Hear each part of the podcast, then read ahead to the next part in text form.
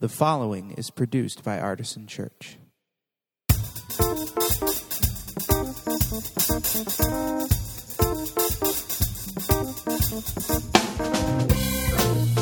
Welcome to the Artisan Church Podcast, a weekly broadcast of Artisan Church in Rochester, New York. To learn more about Artisan Church or to support the ministry, visit www.artisanchurch.com.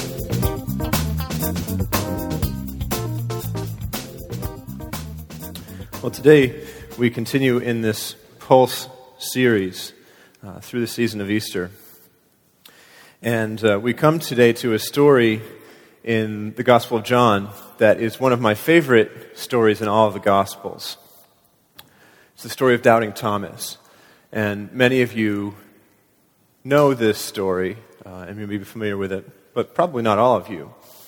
And this story is so uh, meaningful to me in some ways that it's, it's hard, it was hard this week to decide what to say and what not to say. It was, it was a lot of uh, cutting out and like I couldn't, it was either say everything or say nothing, so I struggled with that a little bit. Um, and so what I would like to do to start out here is read this uh, passage to you. And if you'd like to follow along, you can in the Bible. Uh, it's John 20. And I want you to listen as I read this story and see which part of it stands out most to you, which part of it connects most with your spirit this morning. Uh, this is John 20, verses 19 through 31. And if you're using the red Bibles, which are under your chairs, it's on page 883.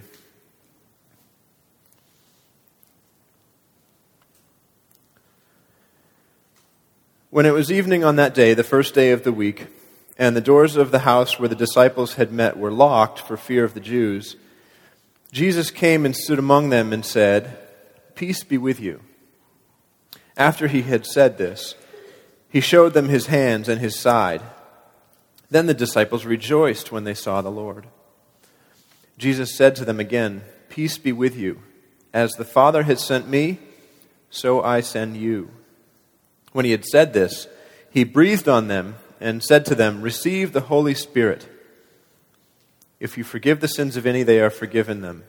If you retain the sins of any, they are retained. But Thomas, who was called the twin, one of the twelve, was not with them when Jesus came. So the other disciples told him, We have seen the Lord. But he said to them, Unless I see the mark of the nails in his hand, and put my finger in the mark of the nails, and my hand in his side, I will not believe. A week later, his disciples were again in the house, and Thomas was with them. Although the doors were shut, Jesus came and stood among them and said, Peace be with you.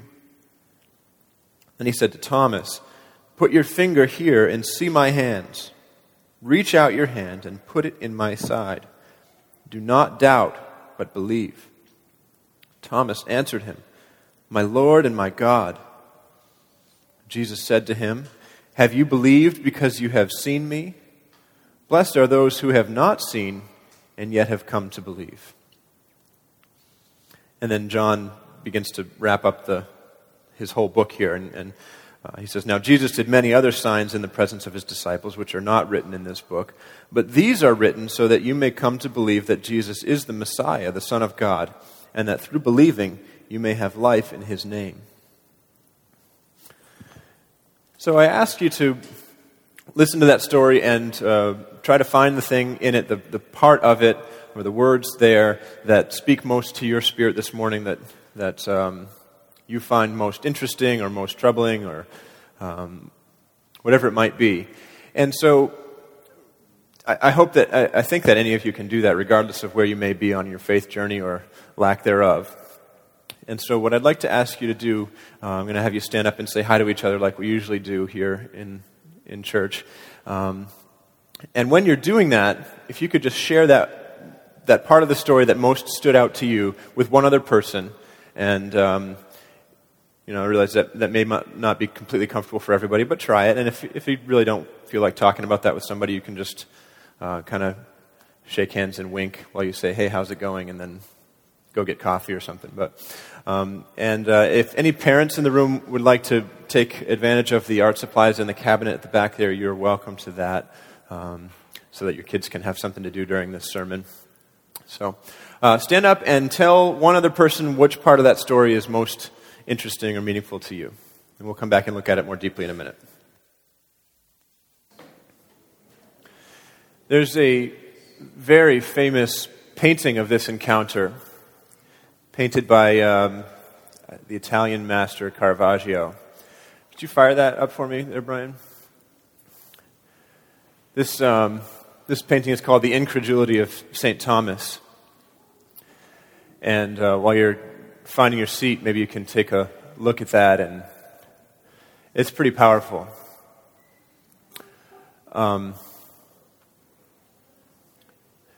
and this, this painting is very meaningful to me, just as the story is. And I think the thing in this painting that I am most drawn to, uh, well, there, there's an obvious focal point of the painting, but um, can you fire the close up of that, Brian? Is this next one? If you look closely here, the thing that I love most about this painting, and I see it in the text of the story as well, is what Jesus' hand is doing. He is not going to let Thomas not put his finger in that hole. Thomas has made a pretty brash declaration about what it's going to take for him to believe, and Jesus is not going to let him off the hook with that. And isn't it true sometimes that we, we need Jesus to pull us into him just a little bit? Like it would have been easy for Thomas to perhaps to, to just say, No, Jesus, keep, keep your cloak on, bro. Like, I'm good. but Jesus wasn't having any of that. Um, maybe we'll fire that up again a little bit later for communion or something. You can continue to meditate on that. Uh, because art, paintings, and music and so forth are sometimes a lot more uh, meaningful uh, and, and speak more clearly to us than some guy yammering on for 25 minutes. So. We'll see how that goes. But you had your own observations, and uh, perhaps if we have a little bit of time at the end of uh, the sermon here, we can talk some about about them. If we, ha- uh, we have some time, we will. But I want to just take you through a few of the observations that I have from this text. Um, and again, it's it's one that's really meaningful to me. And so, if I said everything that I thought about this, we'd be here forever, and it would it would never it would be totally rambly. But um, the first thing that that uh, I think it's important to realize in this narrative is that apparently doubt does not exclude one from participation in community with believers. People who have doubt, in this story, the person who had doubt, are not to be excluded from community with the people who have very strong faith. Look at verse 26 in this story. A week later, after Thomas has made his declaration, I will not believe, a week later, his disciples were again at the house, and Thomas was with them.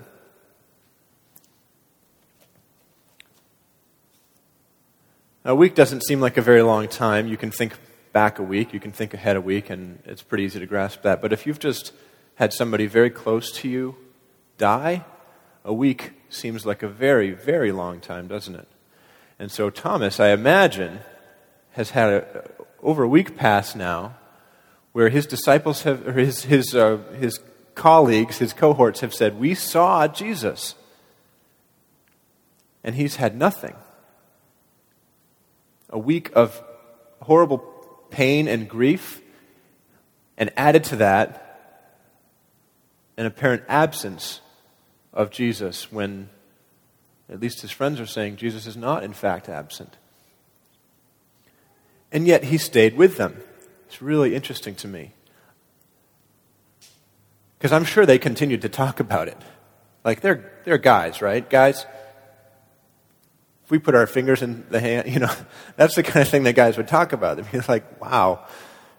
Thomas, did we mention when we saw Jesus, what we did with he had these holes, and Thomas is like, "Yes, you mentioned that." And it's a week of this, and yet he's still there. He's staying with them, and that's really, really important. Why? Because where does Jesus eventually appear to Thomas? It's while Thomas is in community with those people who've already seen it. That's not to say that if Thomas had said, you know, forget you guys, I'm going home, Jesus wouldn't have appeared to him somewhere else, but that's not how it went down. Jesus appeared to the group of them, and Thomas just happened to be there on time this time.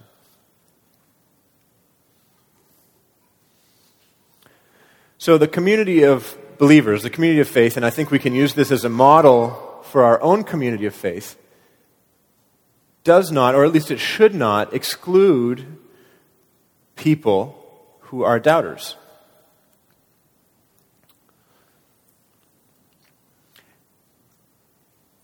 And I wonder, I wonder why those other disciples were so gracious with Thomas.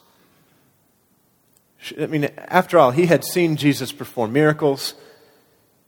He ought to have been in a place by then where he could trust the others, and yet he is still refusing to believe. Why were they so gracious? Well, I'd like to think it was just because they were wonderful, holy people, but we know that's not true. We've seen stories, you know, the other stories in the Gospels show us the character of this bunch. Um, it's kind of similar to our own. Look a little more closely at what happened when Jesus appeared to them and the order in which things happened. Look at, uh, let's see, it's verse, end of 19 and 20. Jesus came and stood among them and said, Peace be with you. No response yet. After he said this, he showed them his hands and his side.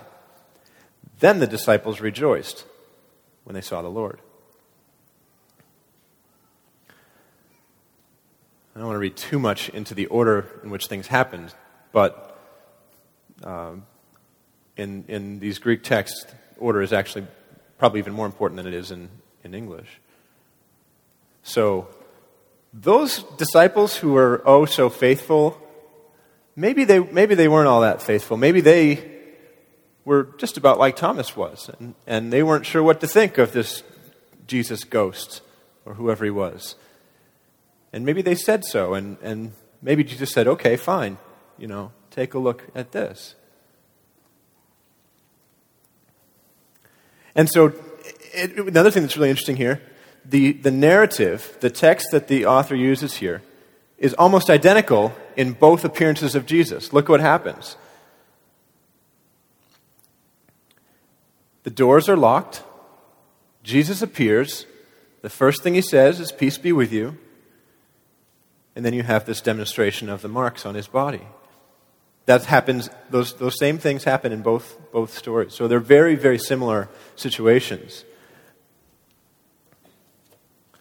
And so let's not fool ourselves. Let's not give those other apostles too much credit. They probably were just, just as doubtful as Thomas was. And so our community ought to take as a model those two things. First, that people who are doubters ought to be included here. Because, at heart, we all are doubters or have been at one time or another. And because if we have any hope of our doubting friends coming to believe in Jesus, we ought to think and act like them, their being with us is, is a good step on that road.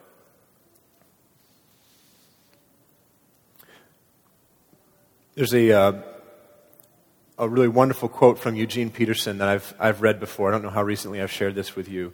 Um, but Eugene Peterson, you may know as the translator of the message. He's, it's the, the uh, common everyday English translation of the Bible.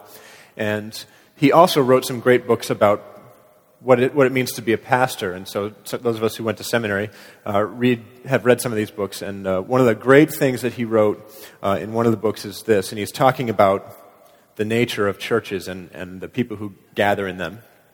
He says, The biblical fact is that there are no successful churches. There are instead communities of sinners. That's all of you. The Holy Spirit gathers them and does His work in them. That's all of you. And then he goes on to say, I didn't put it on the screen because we, we don't need to put this kind of thing on the screen. In these communities of sinners, one of the sinners is called pastor and given a designated responsibility. The pastor's responsibility is to turn the attention of the people to God. And that's Eugene Peterson's picture of community, Christian community. And I think it fits actually quite well with uh, John's vision as well. but I wonder what you think God's reaction to a Thomas kind of faith is. Thomas was not timid about his unbelief, not in the least. He was pretty brash, actually, and said, Unless I see those holes in his hand and put my hand in the, in the hole in his side, I will not believe. It's pretty straightforward. I don't think any of us, well, most of us probably, have not been quite so bold in expressing our own doubts. And I wonder what, what do you think God thinks about that kind of response to Him? There's, there's Jesus' immediate response when he does appear to Thomas. And he says, Have you believed because you've seen? What does he say? Do you remember? Blessed are those who have not seen and yet have come to believe. Now, he's not talking about the other guys in the room at that point, because they have seen. He's talking about the people who will receive this gospel by their work. And that would include all of us. Presume who has seen Jesus and done the finger in the holes thing? Right? So it's kind of interesting that there, there, there apparently is a special blessing for those of us who uh, take this on faith without some, of the, without some of the physical evidence.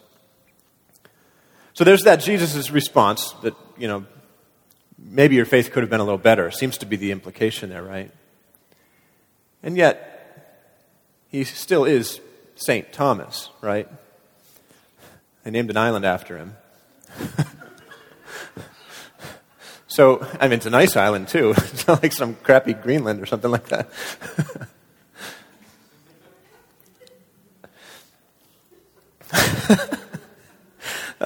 That's not in my notes anywhere. That was just right off the top of my head.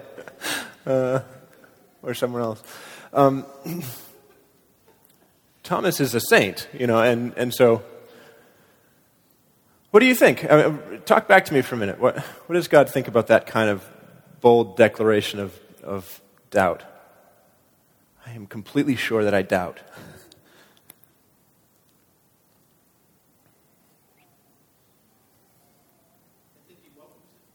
You think he welcomes it?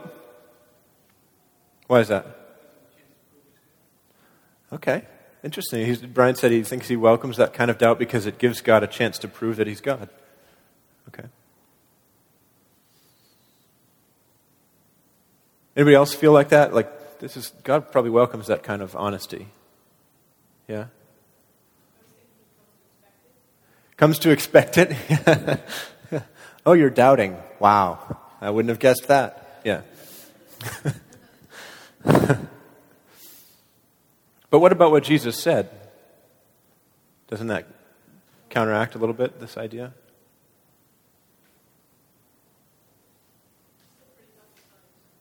Yeah. Does anybody feel like maybe it's best not to be so brash about that kind of thing? You can maybe doubt is fine, but let's be a little bit more timid about it.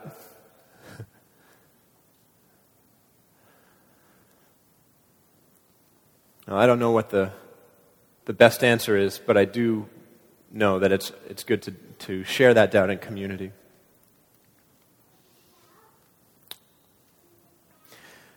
Let me share another story with you here from the, one of the other Gospels. This is from uh, Mark chapter 9.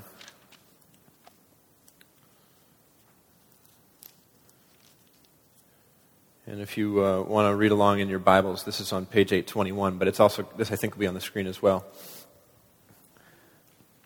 Mark 9, 22. This is the story of uh, a man who brings his son to Jesus, and his son is, he, he thinks, possessed by a, a demon, and it throws him into the water and tries to drown him, and, and he has these fits, and um, actually seems very much like presents itself very much like epilepsy, but I'm not sure exactly what this is. But um, that's not quite the point of why I want to share the story with you. He brings the boy to Jesus, and this is what he says to Jesus If you are able to do anything, have pity on us and help us. I love Jesus' response. Jesus said to him, If you are able. All things can be done for the one who believes. Immediately, the father of the child cried out, I believe, help my unbelief. Have you ever felt like that? oh, man. This is, uh, this is my life verse. Some people's life verse is like, I can do all things through Christ who strengthens me, or uh, for God so loved the world. My life verse is, I believe, help my unbelief. And I love how it says immediately the man cried out, I believe. Whoa. Oh, help my unbelief. Because I'm not actually as sure as I seemed like I was two seconds ago. And Jesus says, Well, when you figure it out, why don't you bring the boy back to me and we'll see what I can do? Right? No. Jesus casts out the demon and the boy is like, he's still. So still that they think he's dead, which is actually a good thing because he's been so,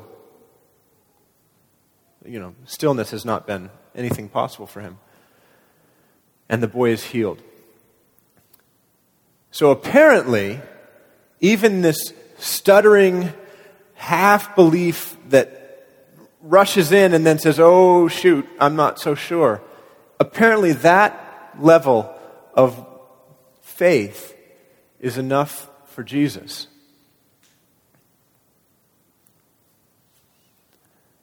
And that's good news, isn't it?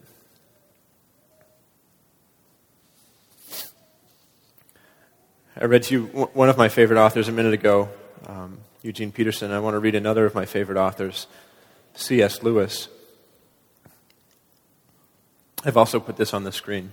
Now, he's very British, and, he, and so he's using uh, uh, warship analogies here. So, this is not necessarily uh, the kind of thing that's very common for us to think about right now. But this is what he says It's a poor thing to strike our colors to God when the ship is going down under us. A poor thing to come to Him as a last resort, to offer up our own when it is no longer worth keeping. If God were proud, he would hardly have us on such terms. But he is not proud. He stoops to conquer. He would have us, even though we have shown that we prefer everything else to him, and come to him because there is nothing better now to be had.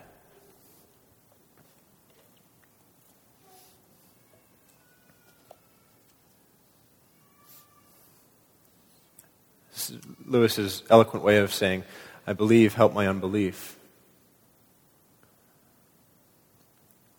Or of saying, the only way I'm going to get to believe is if I actually get to put my fingers in those holes too.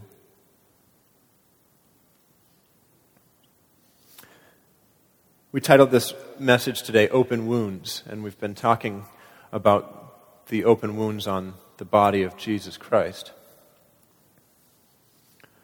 But I wonder if, for some of us, we have our own open wounds. They're not physical wounds, but areas of deep pain and hurt that actually keep us from coming to faith. Because we are all wounded people. And if there's anything that makes our doubt grow, it's our own woundedness. What wounds keep you from faith in Jesus? Maybe you had a horrible experience with church as a child, or a terrifying experience with a pastor or youth leader. Maybe you have an across the board difficulty in trusting anybody, let alone a God you can't see. Maybe you've never been able to accept love as unconditional because you feel you're not good enough. Whatever your wound may be, I want to tell you that Jesus was wounded for those wounds. He is the, the wounded healer. one more passage of Scripture to read to you. It's from Isaiah 53. Hundreds of years before the time of Jesus, the prophet Isaiah wrote these words that I believe were about Jesus. It's beautiful, beautiful language here. And the, uh, the gist of the passage is that God has laid on Jesus our woundedness, our broken spirits, those things that prevent us from coming to Him. And Jesus has borne those on the cross. And so while I read this, I want you to meditate on your own woundedness. Maybe when I was asking you what wounds keep you from faith, you something immediately jumped to mind. Maybe as I was going through some options that, that came to, to my mind, something came up for you as well. But put that right at the front of your mind. And as I'm reading this passage, I want you to visualize just taking that woundedness and laying it on Jesus. This is Isaiah 53, verses 4 through 6. Surely he has borne our infirmities and carried our diseases. Yet we accounted him stricken, struck down by God, and afflicted. But he was wounded for our transgressions, crushed for our iniquities. Upon him was the punishment that made us whole, and by his bruises we are healed. All we, like sheep, have gone astray. We have all turned to our own way, and the Lord has laid on him the iniquity of us all.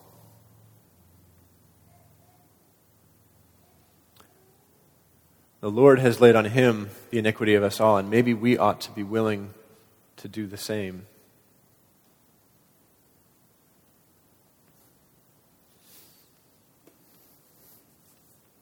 one more uh, observation from this passage that um, I think is really, really interesting and very important to how we understand Christ. Jesus was crucified and died and was buried and raised from the dead. And yet, though the, the overall effect of the crucifixion had been counteracted, had been reversed, had been miraculously wiped away, his body still bore the marks of that death. And this is the consequence of Jesus being a real, live, flesh and blood person. Jason used the, uh, the quotation from St. Irenaeus last week and applied it to us, but I think it applies just as well to Jesus. The glory of God is a human being fully alive, a human being fully alive. Jesus is not some mystical ghost savior flesh and blood that his disciples could literally put their hands on and touch. Because the, the world is not divided into physical and spiritual. That's a, that's a heresy that's as old as the hills. It's Gnosticism. We, we live in a physical world. That, that old, I'm not even going to quote that old police song like anybody here is young enough to know it. or old enough to know it, I mean. But it's wrong. If you know the police song that I'm talking about, it's, it's not true. the police were a band in the. Never mind. The world is not going to end with us being removed from this awful physical place and taken to some spiritual realm, much as Tim LaHaye might have you believe. When God brings about the end of all things, it's going to be the new Jerusalem, the new heaven and earth brought to us, just as Jesus himself was brought to us, and it's physical.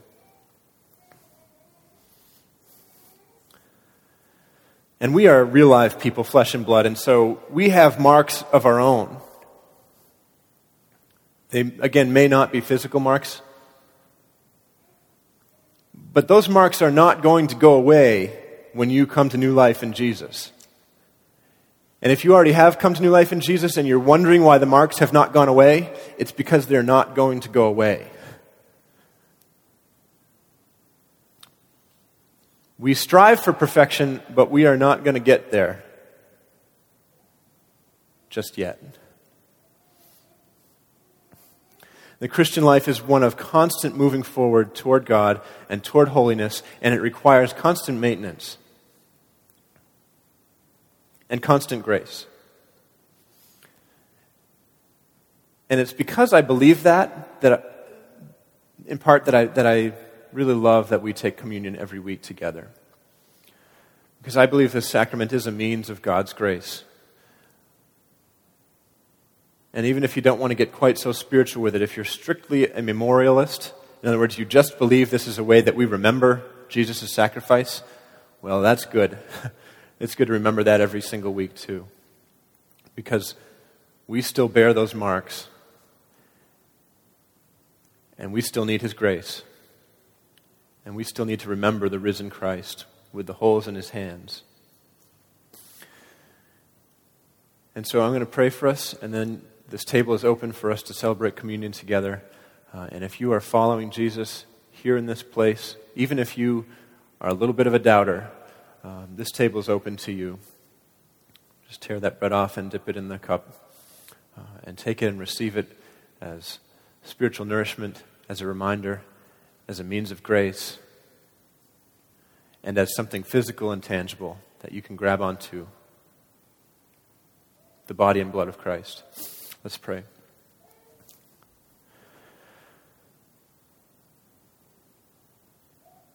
God, thank you for this wonderful story of an all time great doubter. It's encouraging to us because we so often find ourselves stuttering into a half faith that says, I believe, help my unbelief. And that's our prayer, God, that uh, as we come to this table to remember and reenact the death and resurrection of your Son Jesus, our Lord, that uh, in partaking of his body and blood, we would be helped in our unbelief.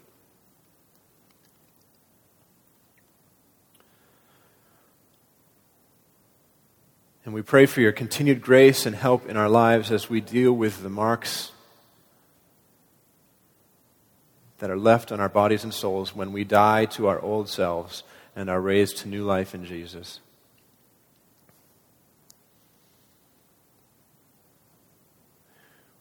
We beg you for your continued grace and guidance and love uh, in all that we do. In Jesus' name, amen.